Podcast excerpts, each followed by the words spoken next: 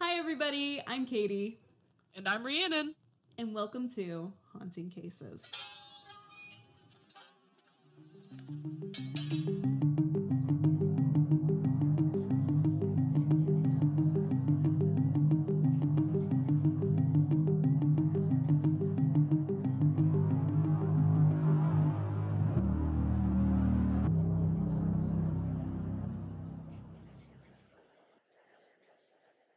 I've had like paranormal experience after paranormal experience this week, and it's just been like, oh my god, can we stop? Can we? Can I have a break?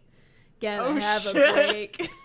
I'd like a break, please. I would like a break, please. so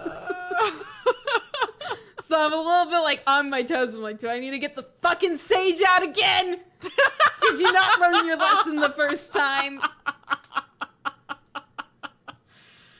Oh no. Oh god. Yeah, I haven't had anything auditory for a little while, but the other day I did see something in my mirror again. Um, but like not at home, like out and about in the vehicle, in my vehicle mirror. that was a little weird. It was in the middle of the day, which that was a little weird on its own. And I got such a quick glimpse at it, I couldn't tell if it was a naked person or a person wearing tan, like almost skin colored clothing. But it was definitely a person. Oh, god. And it was in a spot where, like, looking around, I was like, there is nowhere anybody could have fucking run and hid. Like, if there was somebody behind my car or truck and I, like, looked behind me to see them there, like, there's nowhere they could have fucking gone. And I was like, and I know I definitely saw somebody. It was just a very quick, like, my eyes scanned my mirror and I kept looking. I was like, wait, what? And so I didn't, like, get to see the detailed features, but I was definitely like, that was a person. And then I, like, looked around, like, who the fuck is here? And I was like, nobody. That's great. That's great. Oh That's my cool. god. Well, welcome into Haunting Cases. I guess this is the way that we bring Ree back into the equation. She's alive! I'm alive! oh my Ugh. god. so, Ree, how was your first hurricane? that was great. I mean, thankfully, by the time it reached me, it was a tropical storm, not a hurricane, but it still took our power out for five hours. But that's all Ooh. good. It was all good. We had the, all the lanterns and shit ready to go, and we had our little hurricane survival kit of food just in case uh, we didn't have power to cook with or we lost all the food. It was very well timed. Uh, we actually had just finished cooking dinner, so we had all our, our dinner ready to go when the power went out, so it couldn't have been more convenient. But yeah, not not uh not great, but not terrible. It was it was fine. That's good. At least it wasn't like horrific or anything. It could have been a lot worse. And my thoughts are still with uh, Florida right now as they suffer and try to rebuild with the flooding in the area. Yeah, definitely. Definitely for sure. If any of you listeners know anyone in Florida, definitely be sure to check in with them, see how they're doing, see if there's anything you can do to help. And even if you don't know uh, anybody in Florida, I know there's plenty of organizations out there that are doing what they can to help people in need. Uh, so my heart definitely goes out to everybody down there who lost everything and is trying to rebuild now. Yeah. Otherwise, out here, there's not much going on. There's, there's been, like I said, there's some weird activity going on in the house. Um, right now, I think it's at a neutral state because I have, I have cleaned. The house is clean. So. Hopefully we don't bring anything back in. I would tell you the story, but I'm like now I'm like worried that I might like conjure it back into my house. I'm like I don't want to do that. I don't want to do that. Ugh, yep. Yeah. None of that. We don't want any of that. It was definitely one of those moments though that was like, all right, everybody out, everybody out of the clown car. like it wasn't just like I'm targeting one thing. I'm like everybody needs to leave right now, everybody, because I don't know what's going on. but uh, I've sensed a couple of like certain spirits come back into the house. They're like, "Is it okay for me to be here? Am I okay to be here?" I'm like, yes, you're fine to be here. This is this is your home as much as it's mine. And they're like, okay. And they go back to doing what they're doing. I'm like, just don't bring anything else in. It's not an open house party. Oh, yeah, for sure. I definitely remember uh, this weekend some messages from you and being like, "Oh, it's a wake up and sage it kind of morning." It's, it was. It really was. I'm like, I had a nightmare. I woke up at four in the morning. I looked at my phone and I started hearing like chuckling from the living room, like a child's laugh. And I looked at the time. I'm like, can I just go back to sleep and ignore this? And about that time, I started hearing like footsteps around. I'm like, I can't just go back to sleep and ignore this. God damn it. oh, damn. I'm well, ugh. hopefully uh, everything has been resolved now. I mean, for the most part, outside of like at 3 a.m. this morning, because I'm a night owl, I don't sleep. I like to gaslight myself into thinking that we're an early morning person, and I wake up around 9 a.m., so I only get like six hours of sleep.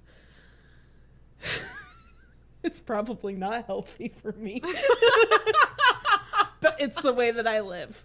Um, I was laying in bed, I was scrolling through TikToks, and I put my phone away because I was like, all right, time for sleep. We're going to sleep. I don't stay up typically later than 3 a.m. unless I'm like in an insomnia bout. Then it's like, oh, I'll see the light of day before my eyes fucking shut. So, and it'll be that way for a couple of days in a row. But I put my phone down. I'm laying in bed. I'm going to sleep, and I hear whistling.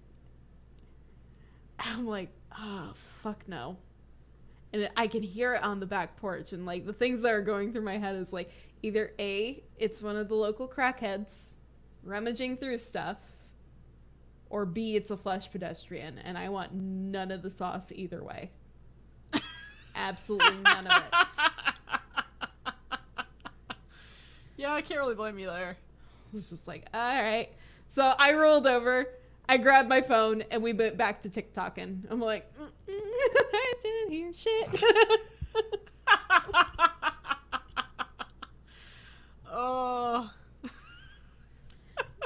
but anyways, today I was supposed to grab a mini case, and I didn't.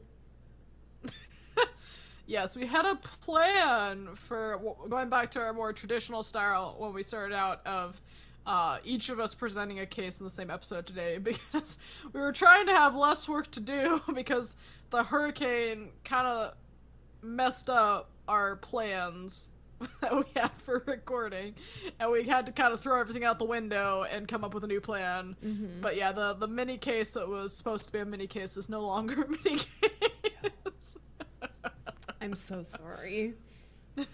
I'm so sorry. It I, I if it makes you feel better, it was unintentional. And when I looked at the Wikipedia page, because I go to Wikipedia first and then I go and grab the sources off of Wikipedia to other news sources and start reading from there, there was only like two paragraphs on Wikipedia.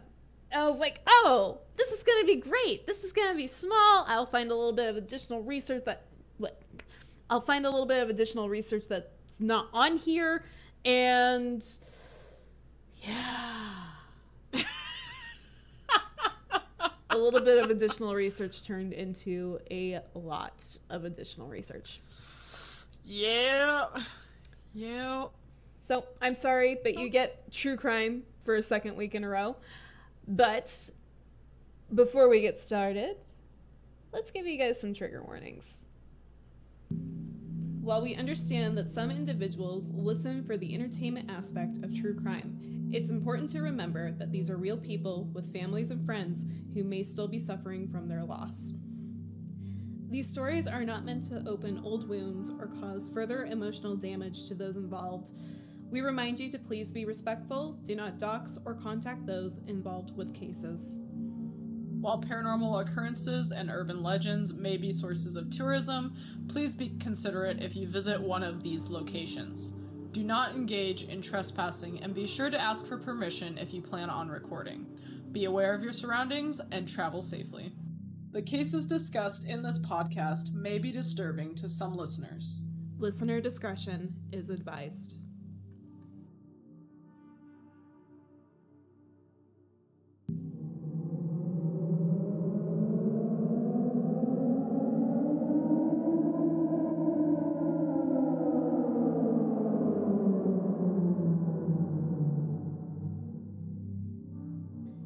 This episode, we will be discussing cases involving more than one of the following children, sexual assault, domestic violence, and suicide. As always, listener discretion is advised.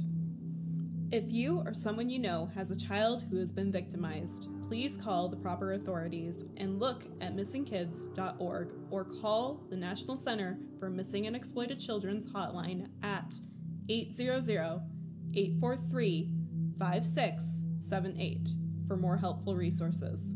If you or someone you know has been a victim of sexual assault, please reach out to the National Sexual Assault Hotline at 800 656 4673. If you or someone you know has been a victim of domestic violence, please reach out to the National Domestic Violence Hotline at 800 799 7233. And if you or someone you know is experiencing suicidal thoughts or ideation, please reach out to the National Suicide Prevention Lifeline at 800 273 8255. Now, back to the show.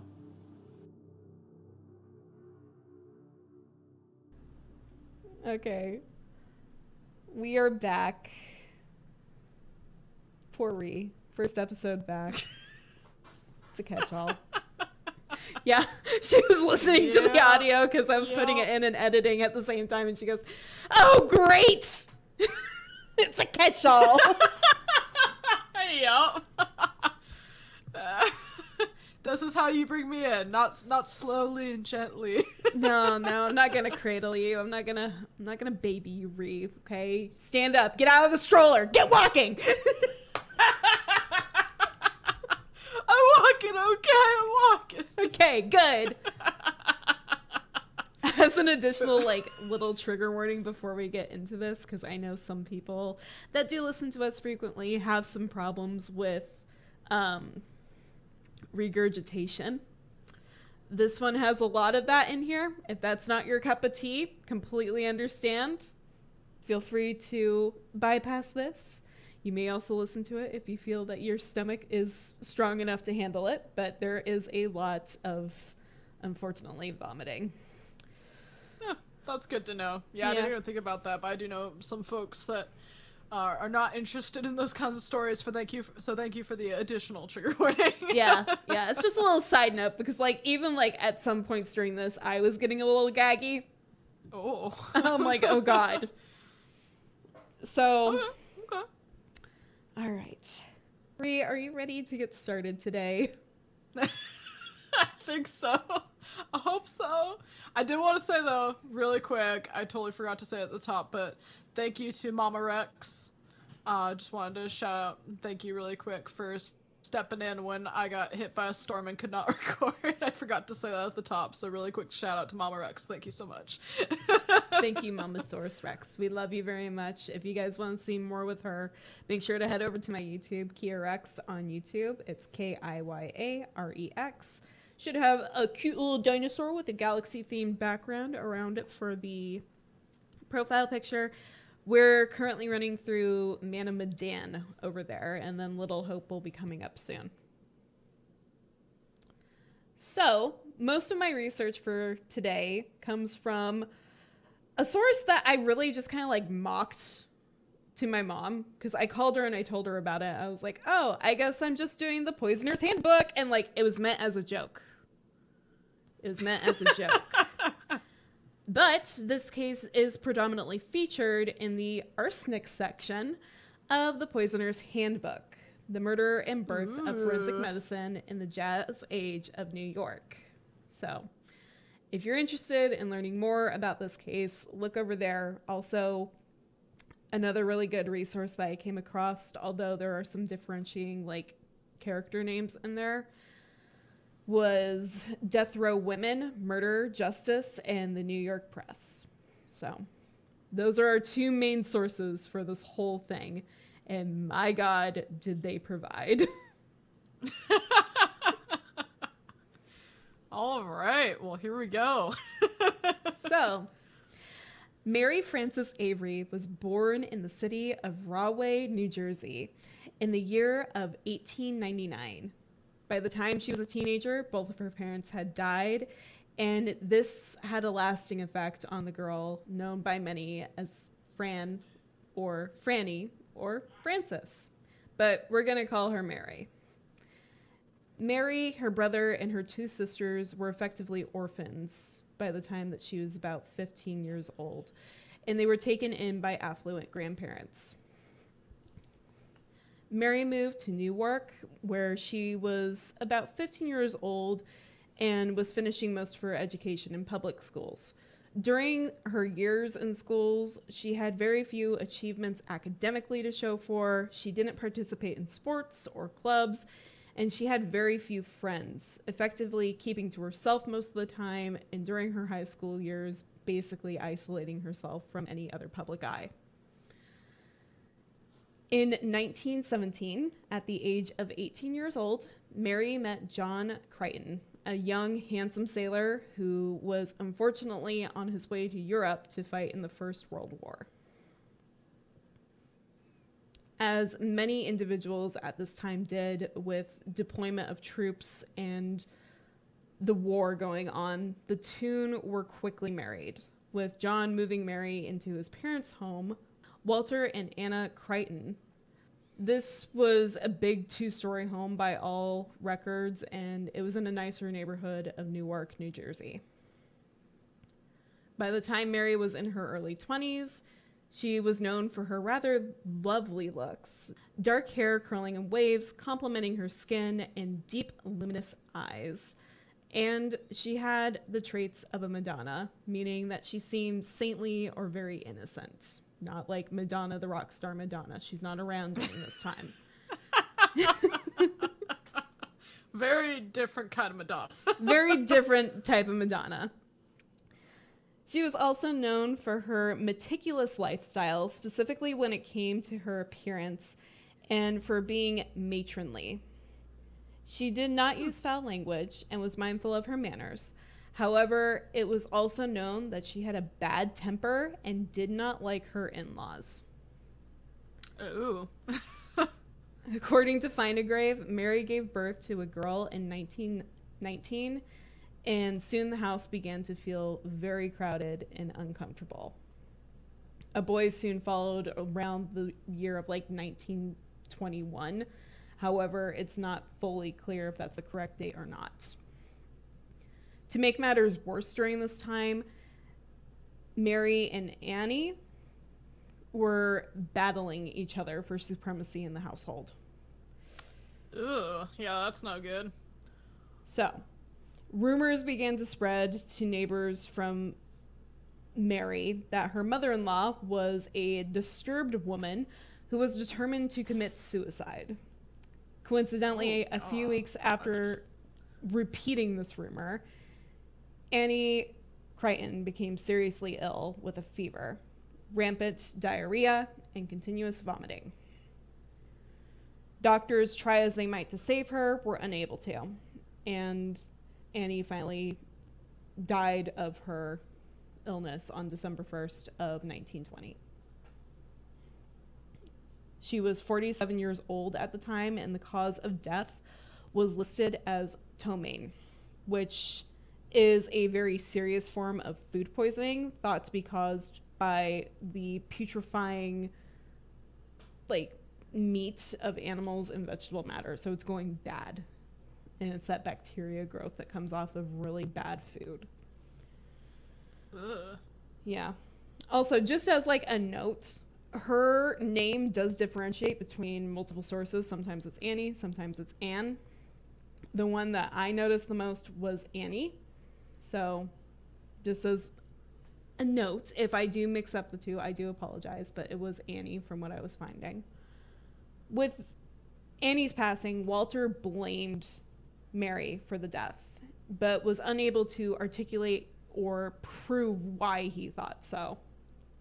Mary was very unfazed by this, though, and she attended bridge parties with her neighbors and told friends that her father in law was becoming seriously ill as well and appeared to have the same illness that had struck his wife down not too long ago.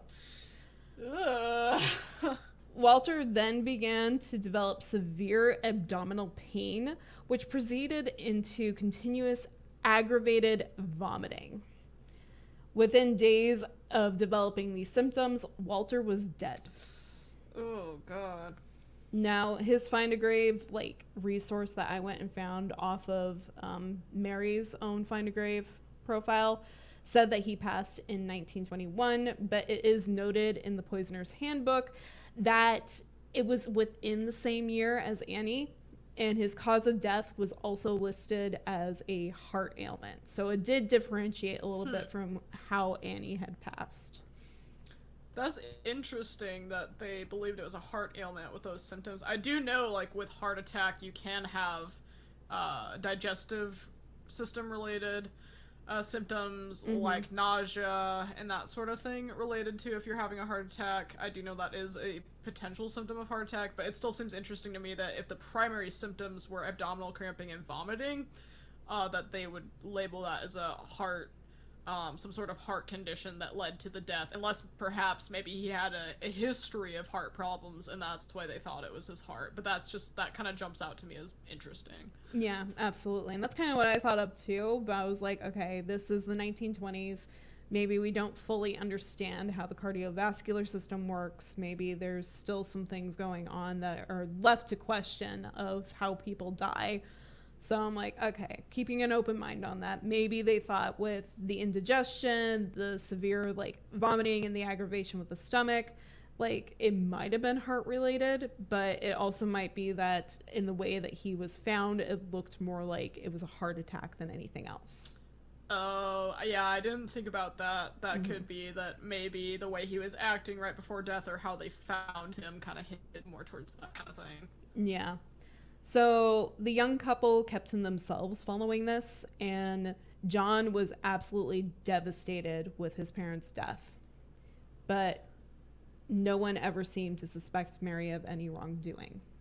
John started working as a clerk, and from what I could find, it sounded like it was at like one of the local like stores nearby, either a grocery store or maybe like a drugstore.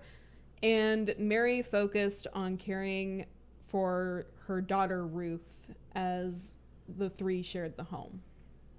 According to friends and neighbors, she became very unfriendly at this time. Neighbors complained of her attitude and her wrongdoings. And when called upon as like to come out and do things or even like for help, they were very unsociable.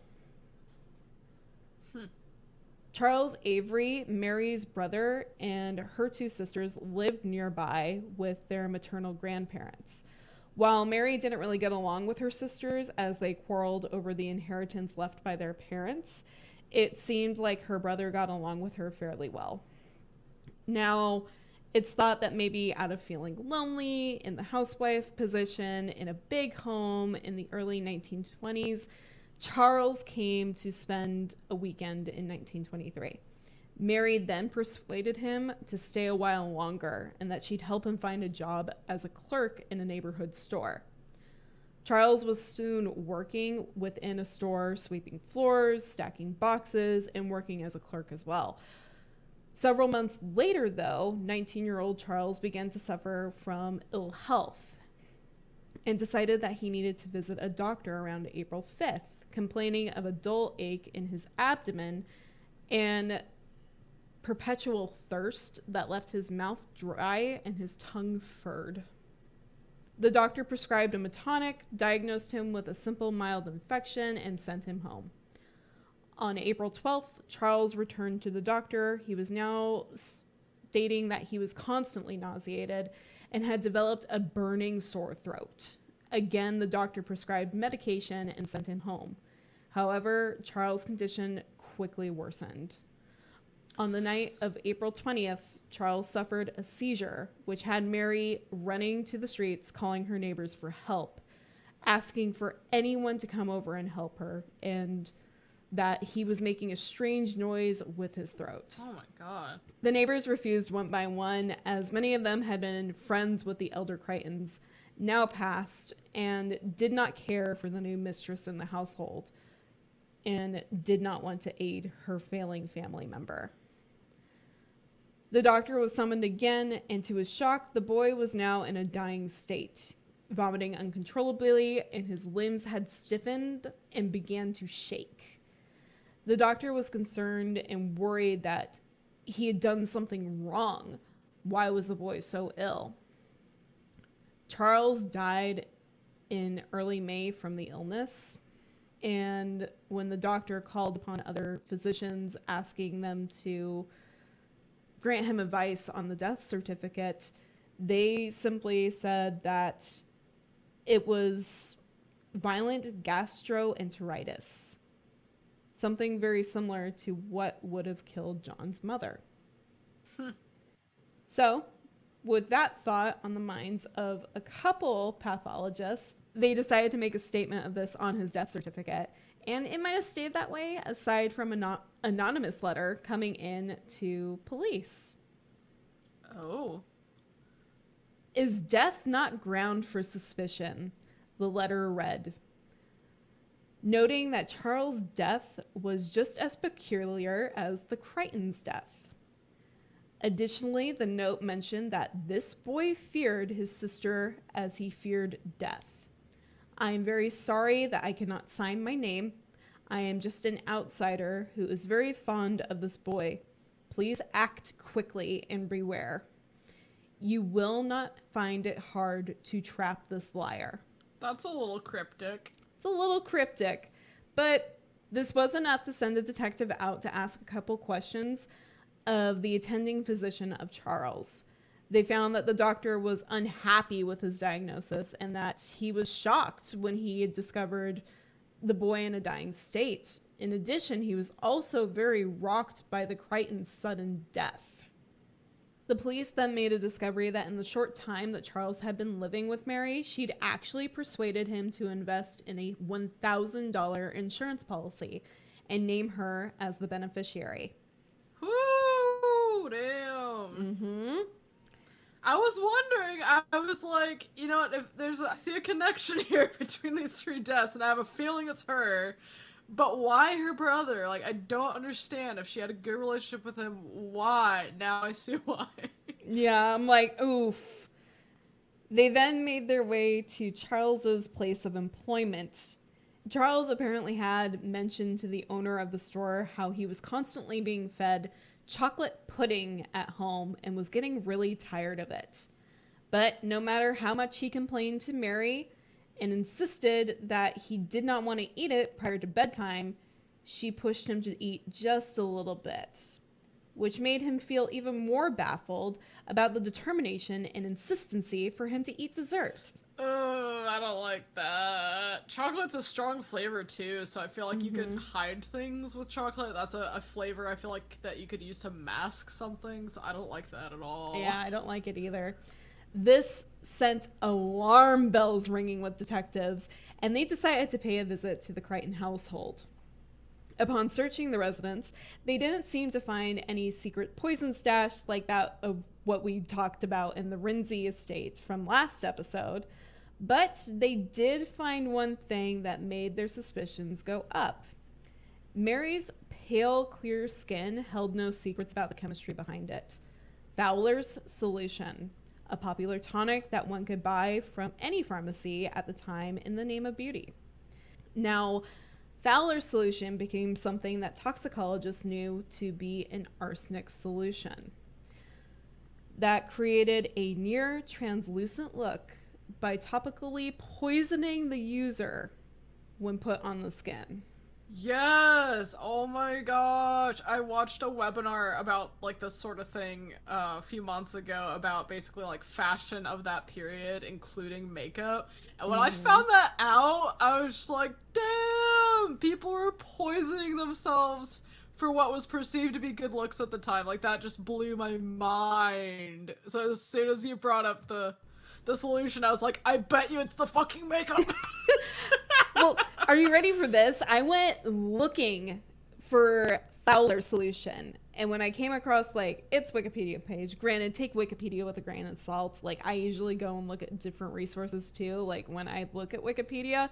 But just off of like the top like little section of it and what sites were sourced. Apparently, Fowler's solution was very popular upwards to the 1990s. What?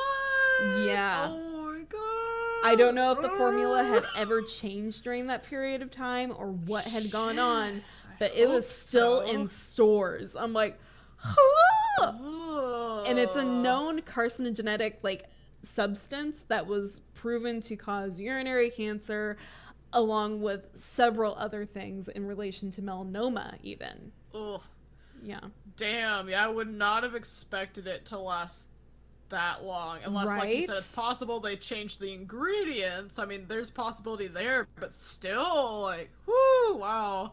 yeah Oh, but it's like oh, my mom and i got into this whole conversation about how certain items throughout the household in like the 1920s and even upwards to when she was a little girl contained things like cocaine and heroin and arsenic and lead and it was just like you were constantly like in danger of poisoning yourself because these are just things that are laying around your house Shit, yeah, I mean, especially lead. I don't want to rabbit hole too much, but I was listening to a podcast the other day, and, and they were talking about this one scientist that did experiments with lead, and during his experiments, he found out there's basically like lead in everything at that time, mm-hmm. like lead in paint, lead in I can't remember off the top of my head now what all they found, but I mean just in so many things, and it got to the point where the scientist found it was like literally in people's hair and in the water. It was in everything because it was in oh yeah it was also in like all the the metal furniture and stuff so not just the paint but i mean in all these different things and so it was basically contaminating everything that even if this object didn't have lead in it it ended up with lead on it from the surrounding environment. So i mean lead's mm-hmm. such a big one from back then but yeah all the other stuff like the arsenic and everything else it's crazy to think about. Well, it's like it's even big in like the 90s too because there was a lot of like toys and like drink cups that came from we won't name names of corporations, but like kids meals um that actually had lead paint on them. I actually have a cup that has lead paint on it. shit oh But my it's God. like looking back at some of the toys that I played with as a kid, and it's like, by the way, has lead paint. I'm like, oh, I sucked on that. Like it was my fucking thumb. Cool.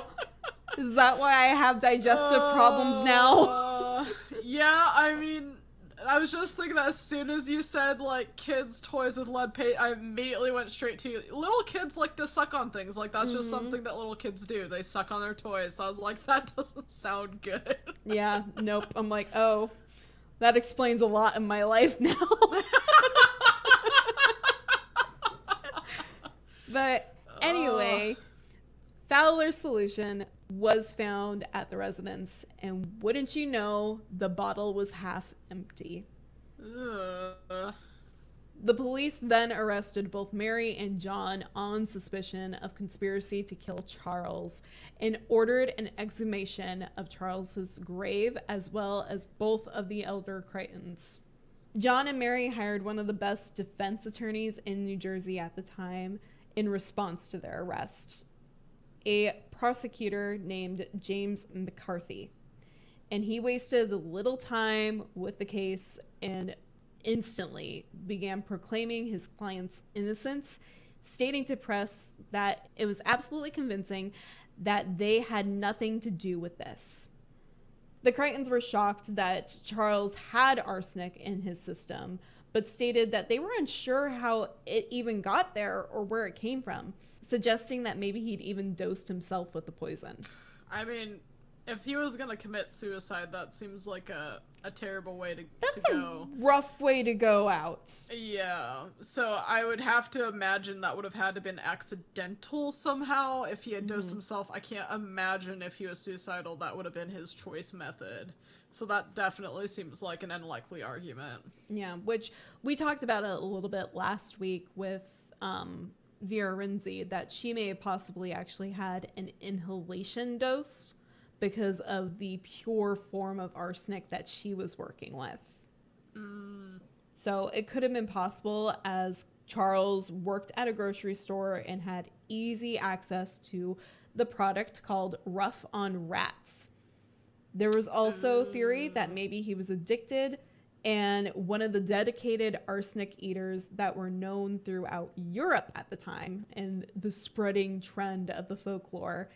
In particular, where it originated was in southeastern Austria, where individuals smeared arsenic on a piece of toast in old folklore tradition to improve their health and provide some type of immunity to the poison in the future. That's not how that works. Please don't do that. Oh, yeah. Whew. McCarthy followed suit, stating that my clients certainly know nothing about how it came to be there. And this point was hammered throughout the trial. And McCarthy made certain points to circumstantial evidence that the Fowler solution in the household had simply been there in an innocent meaning. It was popular in thousands of households at the time and was used for beauty. Furthermore, Cartwright went on to note how diluted the mix actually was, with it being one part arsenic to 100 parts liquid. It would take gallons to achieve what the New York chemists have found in Charles's body, which was four times the lethal dose. Whew.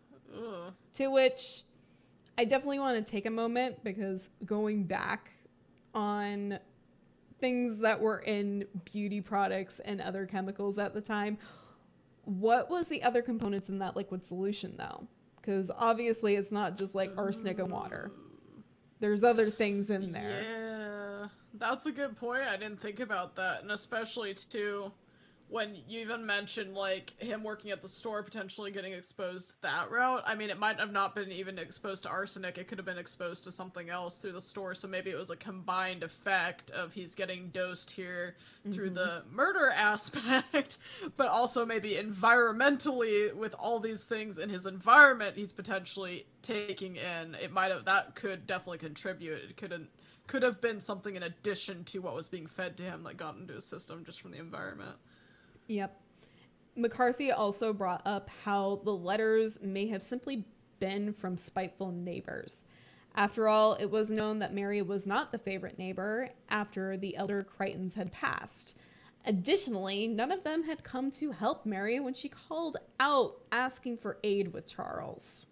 Furthermore, the thought that it was an insurance payout of $1,000 was thought to be laughable in the courtroom, as the $1,000 would most likely cover the funeral expenses, and after that, only a couple hundred would most likely remain.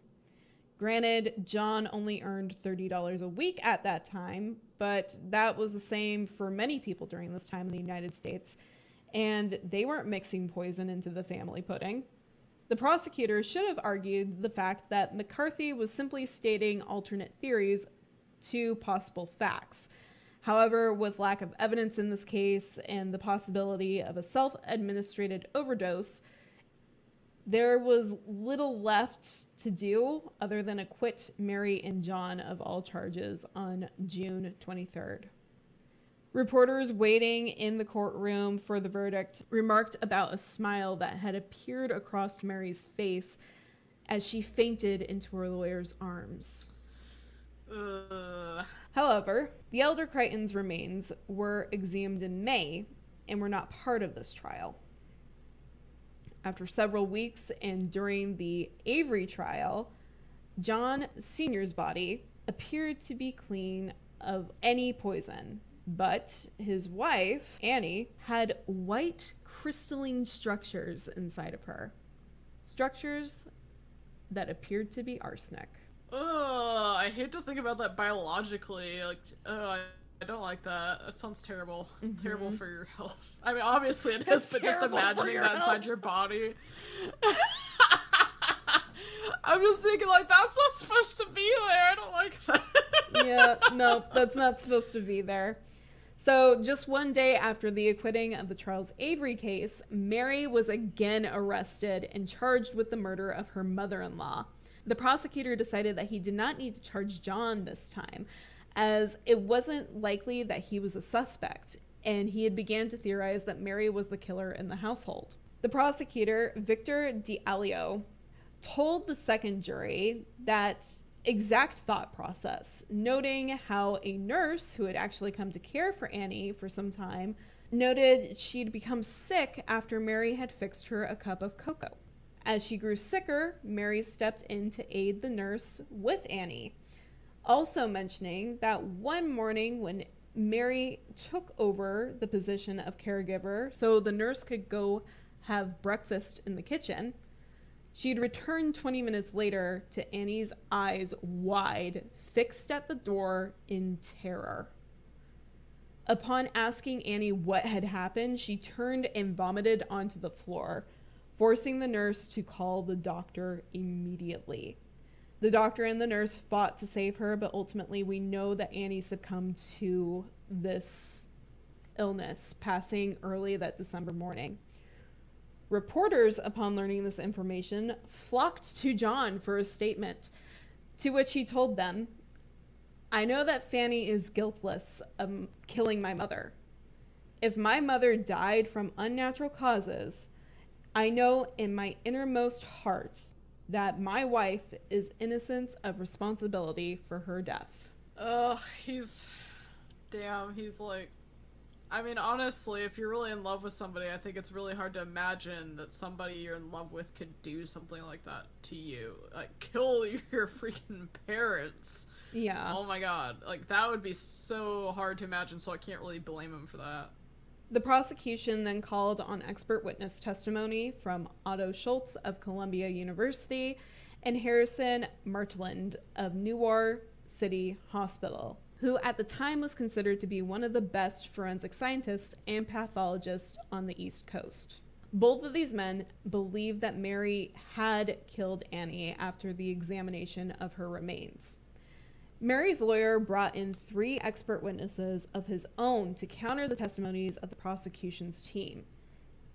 To which the first doctor said that there was still reason for the original diagnosis of ptomaine, and that there were few lesions in or on the body to support arsenic poisoning.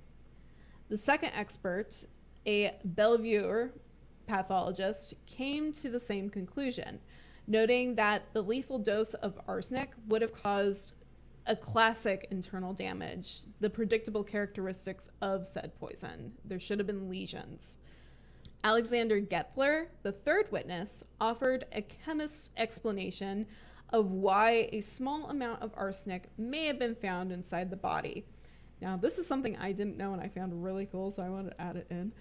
But Gettler had actually been sent samples from the pathologist's office and used the Reinschers test, amongst others, to pick out the layers of chemical like identities to identify what was this white substance that was crystalline inside of Annie. The product, which resembled arsenic, was actually the remnants of another element called bismuth. Oh, okay. Like arsenic, bismuth was a metallic element used in medicines, in particular, an anti nausea and anti diarrhea formula. One of the most popular brands of Bismol, which was developed in 1901 by a pediatrician seeking to alleviate infant cholera. The solution a wintergreen flavor and taste, and a pastel pink in color, was renamed Pepto Bismol in 1919. Wow. Oh my gosh, that's crazy to think about. You know, like, oh wow, that's really cool. I did not know that. Yeah, that's interesting. Furthermore, Gettler stated that Annie's doctor suggested that she take Pepto Bismol, but instead prescribed her a different style, but similar to the bismuth formula. Now, it's important to note that some of these formulas did not always remove the bismuth side chemicals, which were other heavy metals that could cause health problems, in particular, arsenic and lead. Ooh. And they were frequently found in bismuth based medications. Oh my gosh, so the doctors are trying to save their lives and instead potentially poisoning them back then mm-hmm. because the medications were not properly made. Yep. Ugh. This was exactly what Annie's remains were showing Gettler. The poison was not by the hand of Mary, but by a contamination, a medicine that was prescribed to her.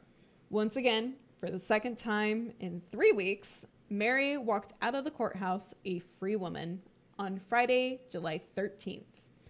Reporters swarmed her for a statement, to which she responded she only wanted to be reunited with her children.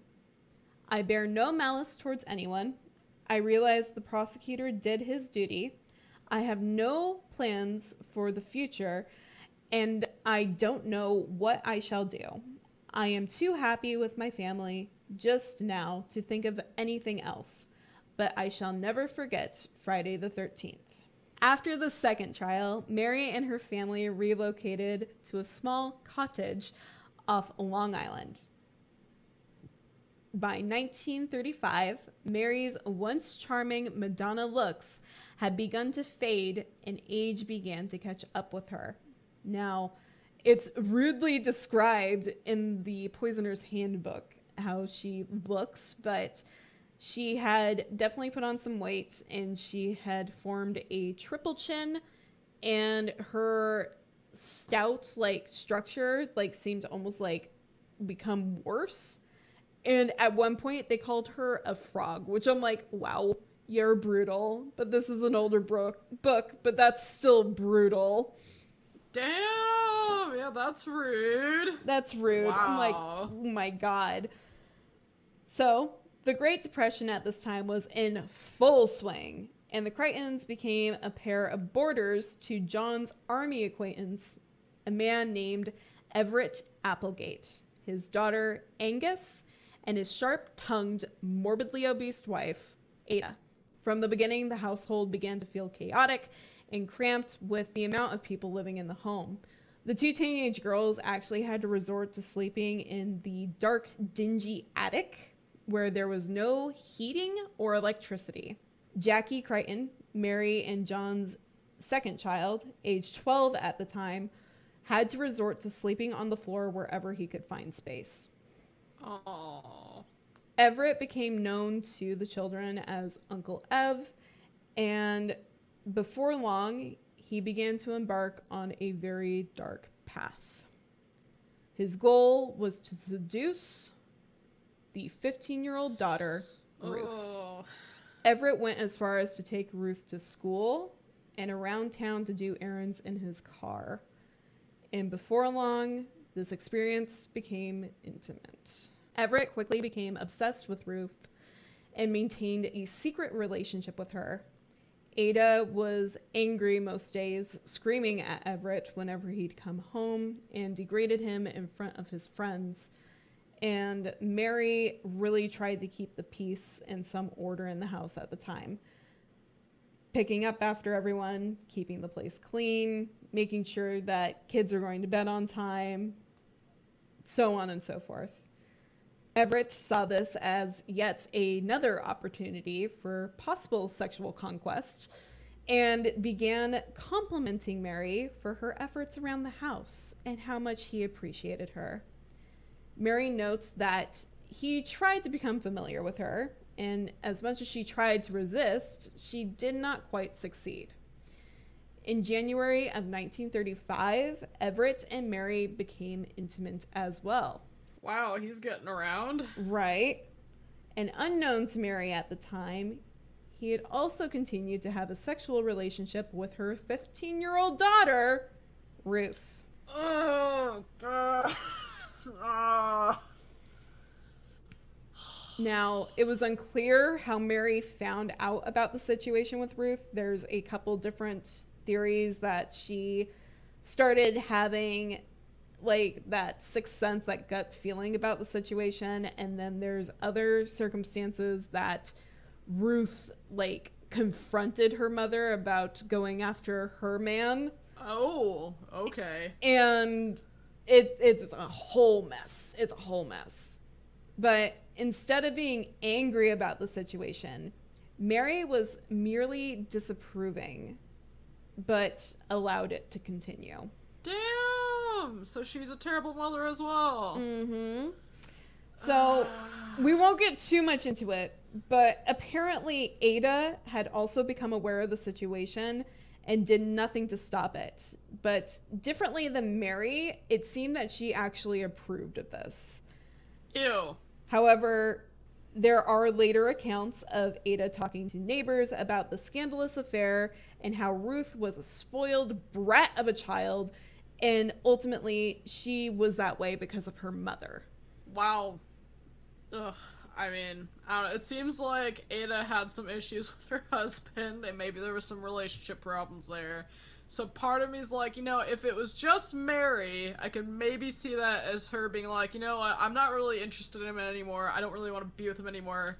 But maybe, but in the time period, you know, it wasn't really a thing to divorce. So you know, maybe at that point she had disconnected from the relationship and was just like, I don't really like this man anymore. So that I can maybe see. I still don't agree with it, but I mean, I could see it. But the whole being okay with the whole 15 year old Gross. No, there's nothing okay about that, and I don't know how you could think that's okay. That's Yeah. so, so bad. I'm like, And both of oh. them, two women in the household, and both of them know about it, and they're just like, eh, whatever. Like, how? How is that a thing? That mm-hmm. really bothers me. Just, oh, Like this is the part where I told you I'm like it's just getting worse and worse and worse. I'm like by the time I reach this point I'm like I need to fucking step away for a moment because I am angry and I am disgusted. That is a child. That is a fucking child. Yes. Shit. Continuing on, these rumors that Ada had started eventually started to circle around town, and it wasn't long before they made it back to Mary. It was embarrassing to Mary that the entire neighborhood knew about her promiscuous daughter and how her conduct reflected on her as a mother. Wow, so this is what matters to her is her reputation about her daughter being promiscuous and not the fact that a, an elderly man or I don't know if elderly is proper word but an older gentleman has groomed her daughter. Like she's more concerned about her own reputation. That's infuriating. Mm-hmm. Mary eventually discovered that these rumors were spread by Ada herself and became enraged, later Damn. stating that I would have given anything to get rid of them. Only I was afraid to put them out, as my husband would find the reason why. Mary and Everett later remarked to each other and confided in each other about how much both of them detested Ada.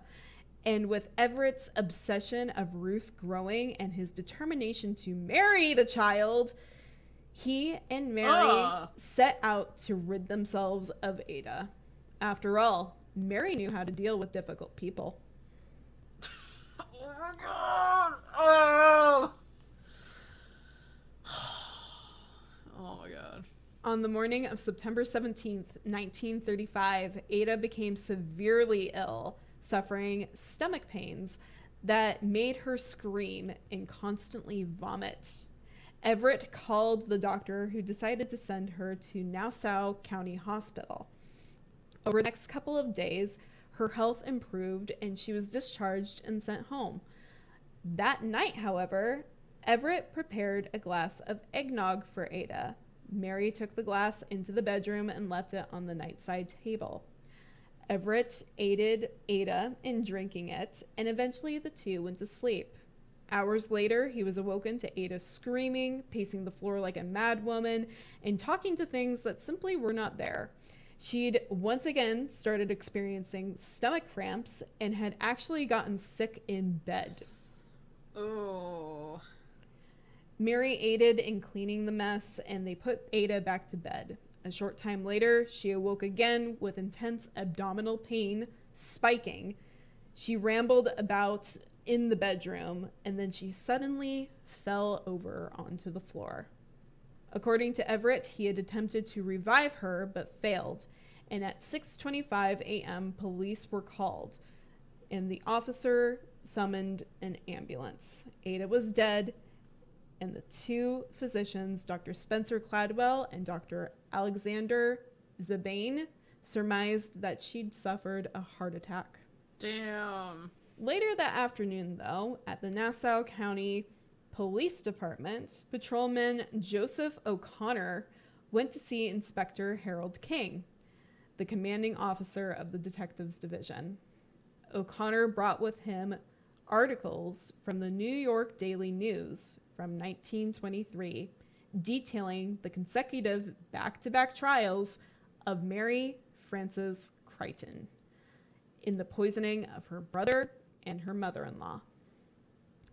O'Connor explained that the neighbor had come to him with suspicions that the Creightons might have something to do with Ada's death. She'd heard of the rumors in New Jersey's case, and she obtained the articles to give to O'Connor. King told his detectives to get a hold of Applegate and make sure that the Creightons know nothing about it. Then go back and talk to the woman who provided the articles. These officers did just that, and later that afternoon, officers returned to the station telling an interesting story about how a neighbor said she suspected Mary of stealing cash from her home during a visit. She later confronted Mary, who denied it, but Mary brought over a cake as a peace offering anyway. Upon eating this cake, the neighbor became violently sick and suffered vomiting spells. She then accused Mary of poisoning her, but Mary responded with, I've already been accused of that before, and they couldn't prove it. Damn, she's getting cocky. Dr. Zabane was contacted in reference to Ada's death and agreed that he wouldn't be surprised if something was wrong with her remains. He judged and assumed that her death was caused by something very obvious, when it may have been something else. Upon looking through the records, he found that during Ada's hospital stay, she showed vast improvement and only became violently sick again upon returning home. This was enough for Inspector King to now fully be convinced that a murder had been committed in the household. A belated autopsy was ordered, and toxicologists reported that the corpse's vital organs contained 11 grains of arsenic, enough to kill at least three people. Ugh. Mary and Everett were promptly arrested for the murder, during their arraignment, Mary confessed to giving the poison to Miss Applegate, but her statement was mainly like small enough that it could apparently exonerate Everett from his charge. So it was a surprise when his indictment on the murder charge went through. He was also indicted for felony assault in connection to Ruth. During his arraignment, he was defiant and belligerent, stating that I plead guilty to this charge, and even going as far as to yell about Ruth, stating, I wish to marry this girl. I don't know where he thought that was going to be okay. I don't know if he thought that was gonna make everything better, I... and they would think that, oh, he wants to marry her, so it's fine. Like, no. Yeah, no, no, sir. Oh. It was decided that the two would undergo a joint trial, both being held as defendants. And to save time on this podcast, because we're already at an hour and a bit in my own sanity, I didn't go deep into the court proceedings because ultimately, like, if you watch trials on TV, specifically one of the more popular ones recently, the Amber Heard Johnny Depp trial, it goes around and around and around and around and it's just this whirling pit of just continuously coming back to the same topic. It can get really annoying really quickly because they're trying to catch you in a lie. But we're going to surmise what went down. Um, Gado's book, Death Row Women, Murder, Justice, and the New York Press, the one that I mentioned before, does go into detail about this. So if you're interested in the judicial side of the justice system and the processing during the court proceedings in this case, go check that out. But just to save us on time, we're going to go through some of the more key points that were mentioned. So in 1936, the trial began and it became nationwide in sensation. The Nassau County District Attorney, Martin Littleton, was known to be an intense prosecutor, and during his cross examination, he was ruthless. Mary could often be seen shifting uneasily in her wooden chair and wiping her forehead repeatedly with a handkerchief or a napkin, and her eyes went wide, darting around the courtroom with welling tears as he spoke to her. Mary confessed that after Everett had prepared the lethal eggnog, she had served it to Ada herself, with full knowledge that it was poisoned. Everett, on the other hand, avoided the poison allegations brought before him and decided to aim for the lesser charge of statutory rape of a willing teenager. Going into graphic description and details of time, they'd even engaged in intercourse while his wife lay in the bed beside them. Ah. Yeah. Ah. Also partially why I didn't really want to go into the court proceedings because there's a lot of information that comes with that. So many no's. So many no's. many. Just ah. that poor girl. In response to the statutory rape, Mary denied knowing any knowledge of the illicit relations between Everett and Ruth, stating that when she'd questioned their relationship, Everett had simply said that he had a fatherly love for her, the same that he had for his own daughter, and Mary believed him. Which really makes me go like, "Oh my god, what have you done to your baby girl?" Yeah, definitely. That's really concerning that if he felt this was okay to do with her daughter, like what was he doing with his daughter either mm-hmm. during and or before this? Just oh, oh my god. Yeah, I'm like, "Oh my god, those poor baby angels. I, I, mm, no.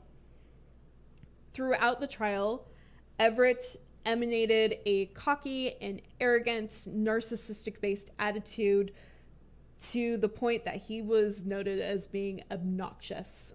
And his testimony, as well as his family's testimony, specifically an uncle Joseph, who noted that during a time that he'd visited the house, Everett had stated that Ada is a real nuisance. I'd like to drop her some rat poison. Oh wow. Yeah. These things really sealed his fate. The closing arguments began on January 24th in 1936, and by 9 p.m. that evening, the jury received the case deliberation. Less than 4 hours later, at 12:47 a.m., the jury foreman announced the unanimous verdict had been reached. Defendants were escorted back into the courtroom. Even at that late hour, there were several hundred people waiting for the verdict to be read. Both were found guilty of first degree murder of Ada Applegate, and Everett Applegate was found guilty of statutory rape. Damn right he was. Shit. Yeah. I'm like, there's no way that he couldn't have been. Oh. Like, he was I willing to admit believe- that. I'm like, oh my god. Yeah. That's what I was just thinking is I still can't believe he was openly honest about that in the courtroom as if he thought that would get him out of it.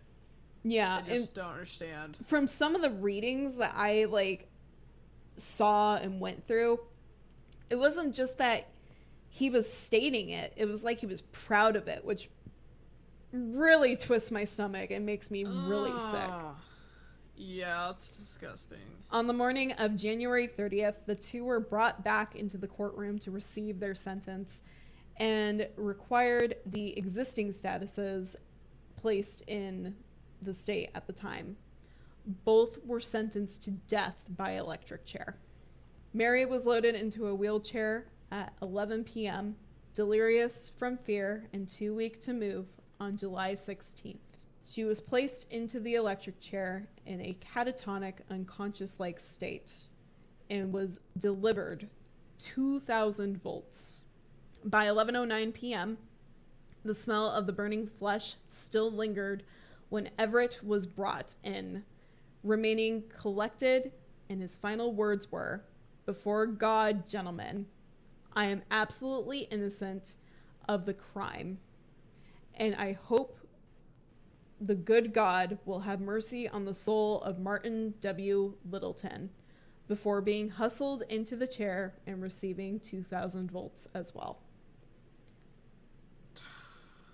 Wow. Mary's final words were to a Catholic priest because she requested a baptism earlier that day, and she thought that becoming a Catholic would make it easier for her to face death. Her words were, I have done many wrong things, but I know God will forgive me. John knows that I was a good wife and mother, and whatever I did, I did for him and the children. I hope they will have a better life than I did. That she was a good wife and mother after killing his trying to kill his at least one of his parents, if not both of them, and then Mhm. also being totally okay with her 15 year old daughter being in a sexual relationship with somebody significantly older than her. Yeah. Ah, Like, no. whatever makes you sleep at night, but y- you really weren't. Ugh. Additionally, I didn't know where to put this in, but according to the Poisoner's Handbook and a couple other resources, Mary had made a remark at some point to investigators, police, the jury, the courtroom. It varies, but I presume it was after her trial that she made a remark that her brother was a pervert and better off dead. That's why she killed him Wow. which Woo. speaks volumes considering Everett's over here going after your daughter, but your brother was too much of a pervert. Yeah, you're totally okay with Everett, but not your brother. Ugh. She also made the remark that her mother in law was a sick woman determined to commit suicide. Oh, so she was just helping her. Mm-hmm. Wow. Damn. But yes, that is the story of one of many cases that take place in the 1920s. I even noticed like halfway through here, my last one was in the 1920s too. So apparently, I'm going to stay in this time period. On Um, a 1920s kick. I'm on a 1920s and arsenic kick. but this is one of many cases that happened in basically the United States in the 1920s because it wasn't just arsenic. There was a lot of poisoning going down during the Great Depression era. So look forward to more of that because I ended up spending $15 on the Poisoner's Handbook because apparently karma came back to bite me in the ass for using it as a joke. yeah. Wow. Oh my gosh. There's a lot of layers to this one. Mm-hmm. I can't. I don't know. I'm just like, wow. She got off the hook twice, and it definitely seems like that made her cocky and feeling like, oh, you know, I can get away with whatever, and and I I'm not gonna get punished for it. There won't be consequences for my actions because there haven't been before. So why would there be now? So it definitely seems like she kind of ran away with the confidence level on that one. But then the whole element of being okay with her daughter's situation is just like, oh. Oh. Yeah, no. When it comes to that, literally when I read that, I'm like, ho! Oh, we got that going here too? What the fuck? Because I originally yeah. found the comment she made regarding her brother before I ever got to that section. I'm like, why would you kill your brother for being a pervert but not this asshole? Seriously. Yeah, she obviously was one messed up person, so I'm not sure we can trust her judgment call on her brother if she thought that Everett's behavior was perfectly okay. yeah, that's that was a tough one right there. Mm-hmm. Tough one to swallow.